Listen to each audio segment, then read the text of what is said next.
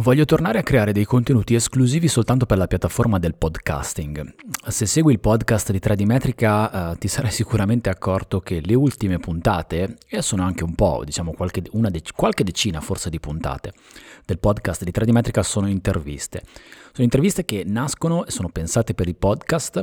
che però io registro tramite uh, Skype in video call e quindi registro anche il video, eh, creo anche un video che porto sul canale YouTube e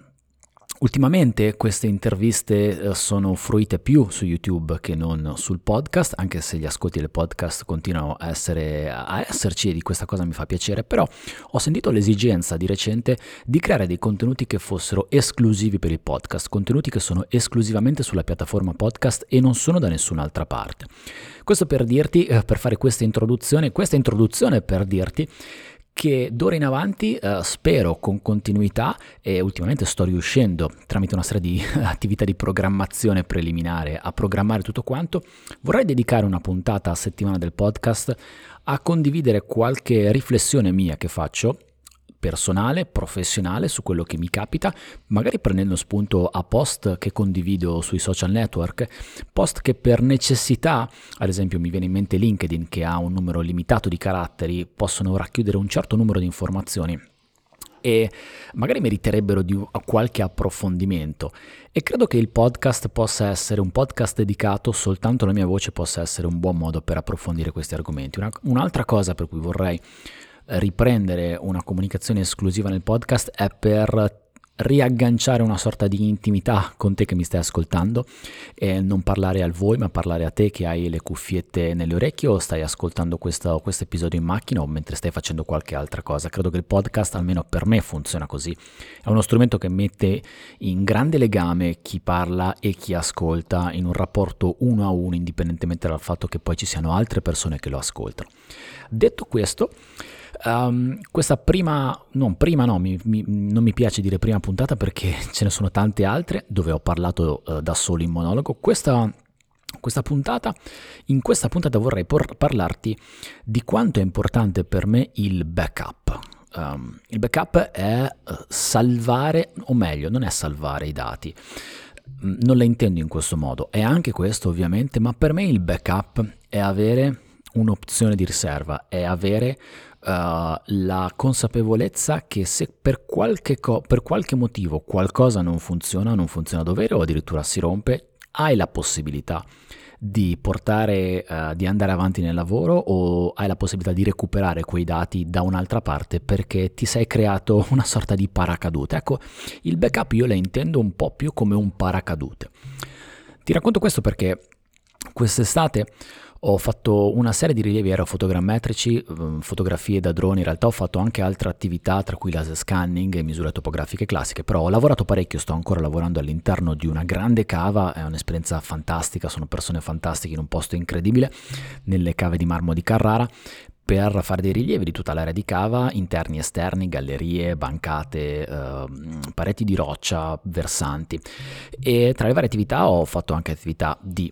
uh, rilievo con drone, quindi scattare fotografie ricostruzione structure from motion. La maggior parte delle attività l'avevo già conclusa, ho dovuto fare una piccola integrazione perché c'era rimasta fuori un'area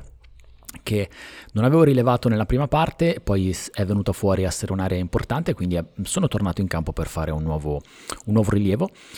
e um, ho affrontato con leggerezza quella giornata, te lo devo dire con molta sincerità e credo che dagli errori si, si impari sempre qualcosa e in quel caso lì ho, ho imparato che il backup non è, non è solo uh, il backup, ne avevo già un vago sentore ma lì l'ho proprio sperimentato sul, sulla mia pelle, il backup non è soltanto salvare i file ma è avere anche strumenti di scorta che ti permettono di supportare il lavoro, di fare il lavoro quando sei in campo. Che cosa è successo? È successo che avevo distribuito si trattava di fare un rilievo di, si chiama ravaneto, in, in, uh, non so se è il termine tecnico, me lo chiedo sempre, ma io lo chiamo così, a Carrara nelle cave lo chiamano così, sono le aree dove vengono scaricati i massi dalle lavorazioni di, di piazzale e sono aree autorizzate per lo scarico, quindi sono aree dove c'è tanto materiale inerte, area da forte pendenza, L'aerofotogrammetria, scattare fotografie da drone è in effetti un modo molto vantaggioso per avere un rilievo di quest'area, era necessario mettere dei punti a terra, ho messo i target, una 10-15 target in tutte le aree che eh, erano accessibili, li, già, li, avevo già rilevati. Sono andato ad accendere il, la mia strumentazione, il drone, in quel caso lì avevo con me solo il DJI Phantom 4 Pro e ho riscontrato un problema alla camera. C'era un problema nel cavo di comunicazione della camera, o meglio, c'era un problema. In quel momento io avevo eh, la netta percezione che ci fosse un problema, semplicemente perché non riuscivo a vedere le fotografie, uh, non riuscivo a vedere il feed video, quindi quello che la telecamera stava riprendendo nel mio strumento, nel mio, nel mio smartphone, nel mio tablet di controllo collegato al radiocomando. Siccome lì avrei dovuto volare completamente a mano perché non avevo pianificato missioni di volo automatiche e non era il caso quello, non è un ambito in cui le missioni automatiche sono sono consigliate per vari motivi, magari la approfondiamo in un'altra di queste pillole. E allora avevo bisogno di sapere dove stava volando il drone, al di là del fatto che dovevo tenerlo sempre sotto controllo, avevo sempre il contatto visivo, però dovevo sapere che cosa stava infra- inquadrando affinché, poter, affinché, potessi scattare le fotografie con la giusta sovrapposizione e coprire tutta l'area che mi interessava rilevare e quindi in questo caso ero impossibilitato a farlo, ho provato a fare diversi tentativi, ho collegato il tablet, ho cambiato cavo, ho uh, collegato lo smartphone, uh, ho cambiato batterie, riavvie, niente, non c'era niente da fare. C'era un problema che poi ho scoperto essere stato un problema nel cavo di comunicazione, nel cavo che mandava il feed video alla, dalla camera al radiocomando. Il problema era che io in campo non avevo un backup, quindi il problema era che io in campo non avevo un altro strumento, in quel caso avrei potuto avere soltanto che un drone, che uh, mi potesse permettere di mi potesse permettere di fare il rilievo, di, di, scattare le fotografie e di portare a casa il dato. Uh, Lato positivo di questa vicenda era che le cave di Carrara sono vicine a dove abito, sono vicine a dove lavoro, sono a mezz'ora di auto da, da casa e quindi ho sono riuscito a riparare il danno uh, semplicemente mettendo in stand-by, congelando tutto quanto, lasciando i target in campo, lasciando i target rilevati in campo, prendendo la mia brava macchina, ritornando a casa, uh, prendendo il drone di riserva, che in realtà poi non era neanche un altro Phantom, ma è l'altro drone che utilizzo che è lo Spark, e ritornando in campo con quello. Um, ho fatto il rilievo, quindi ho fatto l'acquisizione dei dati con lo Spark, non era sicuramente il drone migliore per fare quel lavoro, l'area era abbastanza vasta, però tant'è, quello era e quello, solo con quello potevo concludere il lavoro a, a meno di non tornare un altro giorno chiedendo eh, un aiuto a qualcun altro che avesse una macchina simile e quindi questo avrebbe voluto dire un altro dispendio, un dispendio di energie, di risorse, di tempo e anche economico alla fine perché noi lavoriamo in tempo non indifferente. Che cosa ho imparato? Da quella lezione eh, ho imparato che avere in campo una strumentazione che ti permette di sopperire a un'eventuale mancanza è una cosa molto molto molto importante. È chiaro che ci sono delle situazioni in cui puoi farlo, ci sono degli strumenti con cui puoi farlo, ci sono degli strumenti che per il prezzo che hanno effettivamente sono estremamente costosi e avere un backup di uno strumento del genere eh beh, n- non è una cosa così banale. Mi viene in mente la strada che sto, che sto, percorrendo da qualche mese a questa parte, mi viene in mente il laser scanning. Se succede qualcosa allo scanner e per qualche motivo io non riesco a, a metterlo in funzione, per qualsiasi motivo, ecco, avere un backup di un laser scanner, se conosci qualcuno che ha un backup di un laser scanner, fammelo sapere, è molto interessante, mi piacerebbe fare una chiacchierata, magari c'è qualcuno, questa chiaramente è soltanto una battuta, però lo scanner ha un costo che è molto diverso rispetto a quello che potrebbe essere il costo di un drone. E lì avrei dovuto comunque portare in campo già sul momento l'altro drone, il piccolo Spark, perché per qualsiasi momento, per qualsiasi eh, necessità avrei potuto tirarlo fuori e lavorare con quello. Pensa soltanto se io eh, non fossi stato a mezz'ora di macchina da casa, ma fossi stato a 1, 2, 3, 4, 5 ore di macchina da casa. E i risultati o meglio, le conseguenze sarebbero state molto più dolorose. Sarebbero state dolorose su, su due livelli. Uno da un punto di vista economico, perché chiaramente rifare il lavoro non può essere lasciato a metà, non può essere non fatto, quindi avrei dovuto ritornare in una seconda battuta, in una seconda giornata, spendendo del mio tempo, spendendo dei soldi e eh, non facendo magari qualcos'altro che avrei potuto fare in quello slot di tempo che devo ridedicare a, a fare qualcosa per una mia mancanza. L'altro aspetto è legato anche e non è indifferente, eh, se ci pensi, è legato anche alla... Boh, mi viene da dire credibilità, è una parola un po' grossa, comunque impressione, ecco, forse impressione è una parola migliore. L'impressione che susciti nel tuo cliente, se il cliente è lì, quando succede una cosa del genere, tu vedi eh, la preparazione di, dei target a terra, metti, prendi le misure, strumenti sat- satellitari o strumenti topografici, poi a un certo punto non funziona questo, guarda niente, non si può fare nient'altro, me ne ritorno a casa, ritorno un'altra volta quando ho, ho tutto quanto. Un'altra volta vorrebbe dire se ci sono centinaia di chilometri e mezzo, potrebbe essere anche non il giorno successivo, eh, un'altra volta potrebbe essere anche tra un po' di tempo se tra quel giorno in cui è successo il danno e i giorni immediatamente successivi incomincia a esserci il maltempo e tu non puoi tornare in campo. E allora magari il tuo cliente si incomincia a domandare se ha fatto bene a chiamare te per fare quel lavoro e sai, quando si instilla il dubbio, um, puoi fare sempre bene eh, centinaia e centinaia di cose, ma se ne fai una fatta male, alla fine pesa molto di più quella, le, un po' come sono le recensioni su, su, Booking o su TripAdvisor quando cerchi un ristorante. E magari gli si instilla il dubbio che tu forse non sei la persona giusta e magari la volta dopo prova a chiamare qualcun altro. Questo non è un danno immediato, non è una conseguenza immediata, ma potrebbero essere sul lungo periodo se magari con quel cliente potresti aver avuto un rapporto di lavoro duraturo nel tempo sviluppato nel tempo per, per vari motivi, per, per, vari interessi, per, per dimensione del, del, dell'ambiente in cui hai fatto quel lavoro, per altre attività, per tantissimi motivi. Quindi ho imparato che avere strumenti di backup ti fa stare tranquillo. Se vado a fare un rilievo con, dove so che i punti di controllo li batterò con un GPS, ehm, allora, in tutta sincerità ti dico che se il rilievo è vicino a casa, probabilmente lascio soltanto il GPS in, uh, in macchina e se ci vado da solo, lascio soltanto il GPS in macchina. Uh, conosco abbastanza i miei strumenti per, per essere confidente su, su questi aspetti, però per esempio una cosa che succede è che Uh, il software di controllo del GPS lo posso installare sia sul tablet dedicato ma anche su un altro device, un altro dispositivo. I dispositivi, soprattutto i dispositivi Android, sono abbastanza, in, sono abbastanza inclini. Capita che, che, si piantino, capita che crescino e avere un, un, dispositivo che ha al suo interno un software che mi permette di controllare il, lo strumento, il GPS, è una sorta di backup. Le app di controllo di volo del drone io le ho installate sullo smartphone, sul tablet dedicato al, um, al volo del drone, ma l'ho, l'ho, installate anche sullo smartphone. Sullo smartphone non lo uso mai perché, a meno che non utilizzi lo Spark. Uh, perché è piccolo, perché, uh, perché sono, mi trovo meglio a utilizzare il tablet, ma se dovesse succedere che il tablet crescia, io posso utilizzare lo smartphone e quindi um, riesco a portare avanti la missione utilizzando questo device. Se ho dei dubbi che il ricevitore satellitare uh,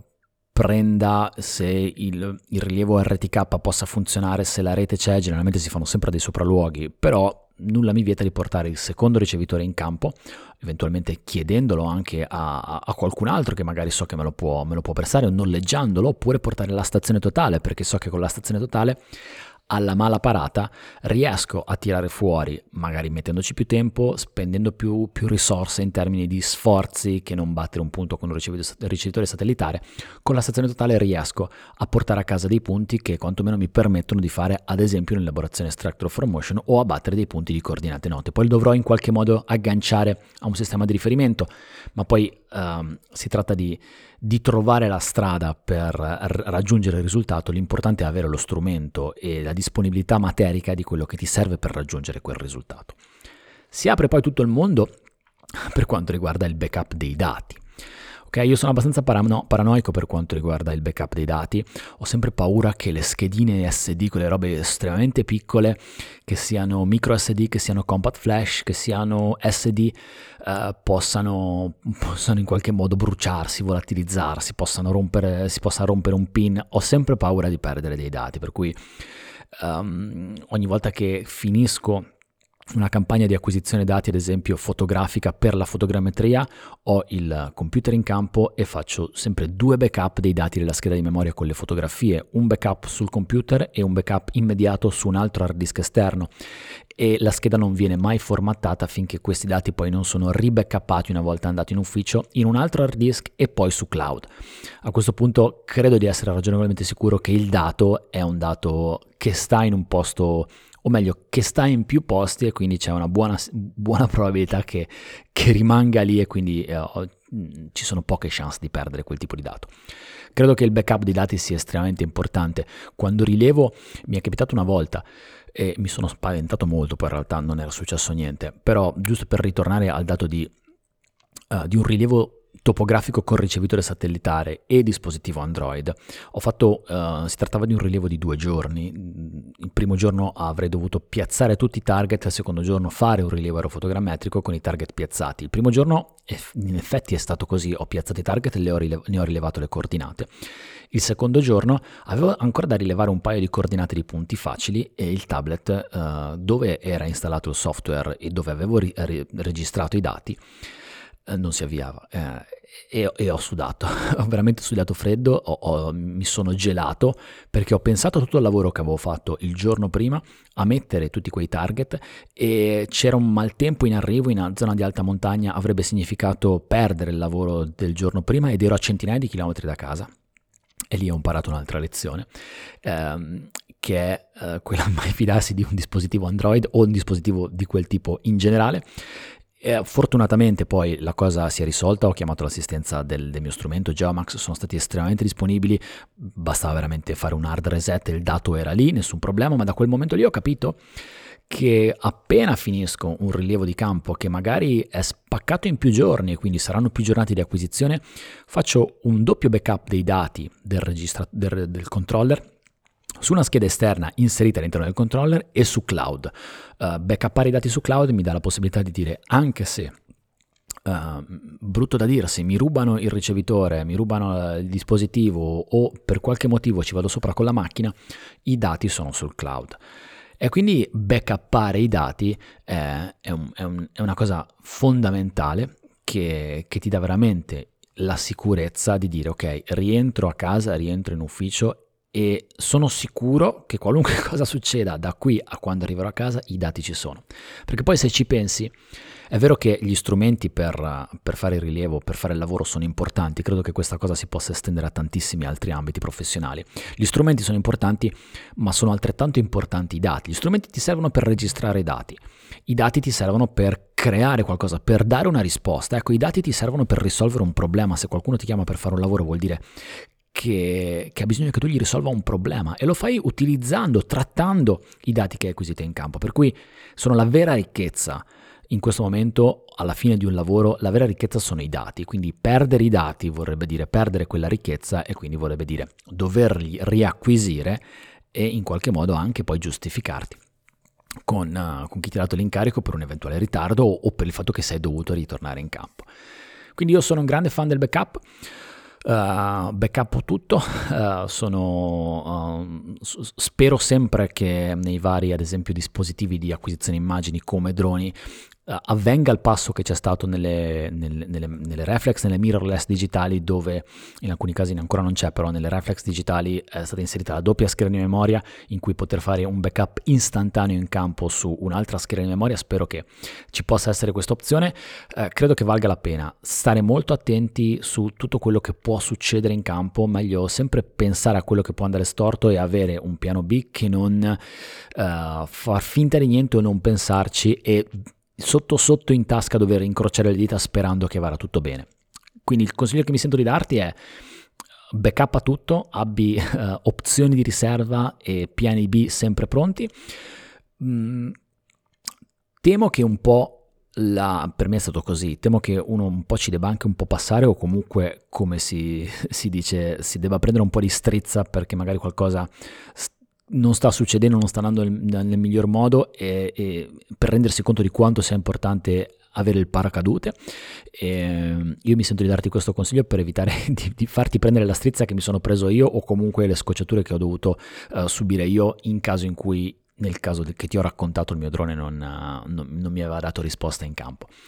Spero di averti dato, spero che questa considerazione e questo tipo di, di racconto, questo tipo di condivisione di informazione e di esperienze ti, ti, sia piaciuto, ti sia stato utile. Mi piacerebbe se ti va di, che tu mi facessi sapere, mi potessi dare un feedback uh, in questo senso, se è una cosa che, se, se, questo format ha un senso, se questo format ti piace, fammelo sapere, se non ti piace fammelo sapere, se c'è qualcosa che vorresti cambiare fammelo sapere. E puoi farmelo sapere, tra virgolette no, senza virgolette, non so perché ho detto tra virgolette, tramite Telegram, telegram.me slash Paolo Corradeghini. Su Telegram c'è una bella community che sta crescendo, il canale Telegram di 3D Metrica, telegram.me slash 3D Metrica è un canale, quindi in questo momento è ancora unidirezionale, sto pensando di aprire i commenti, sai che Telegram ha aperto la possibilità di commentare post che sono online sui canali, devo un attimo pensarci perché potrebbe essere che il, um, la gestione eh, della, di, di, vari commenti possa richiedermi un po' di risorse che invece vorrei dedicare ad altro, ci penserò, ti farò sapere che decisioni prendo in questo senso. Se vuoi collegarti con Tradimetrica in generale, tradimetrica.it è il mio quartiere generale online e se poi vuoi diventare un finanziatore di Tradimetrica hai la possibilità di farlo, tradimetrica.it slash supporta e in questo modo accedi a una campagna di crowdfunding che ho fatto, che ho acceso, che ho aperto tramite Patreon e ti dà la possibilità se vuoi di, di, supportare il mio lavoro, di supportare la condivisione di esperienze e di renderlo ancora più sostenibile. A questo proposito, cosa che non faccio, da, tanto, però ci tengo a farlo e vorrei utilizzare questo spazio proprio per farlo e ringraziare i nuovi finanziatori che si aggiungono di volta in volta. Devo ringraziare un po' di persone che dall'ultima volta che ho fatto questa cosa si sono aggiunti. Quindi grazie mille ai nuovi finanziatori che sono Lorenzo Gregoris, Antonio Rubino, Marco Marzupini, Stefano Benzoni, Luca Dogian, Pietro Ghidini, Enrique Pauletto, primo finanziatore straniero, Priscilla Paolini, Andrea Levi, Marco Lombardi, Enzo Marchesi, Giovanni Vignoli, Pietro Asara, Totò Lodato, Danilo Tumolillo, Enrico Geminiani e Lelio Cesti. Grazie per, esser, per esservi aggiunti ai finanziatori di Tradimetrica, è molto importante il vostro supporto e quindi grazie, grazie, grazie. Ci sentiamo alla prossima.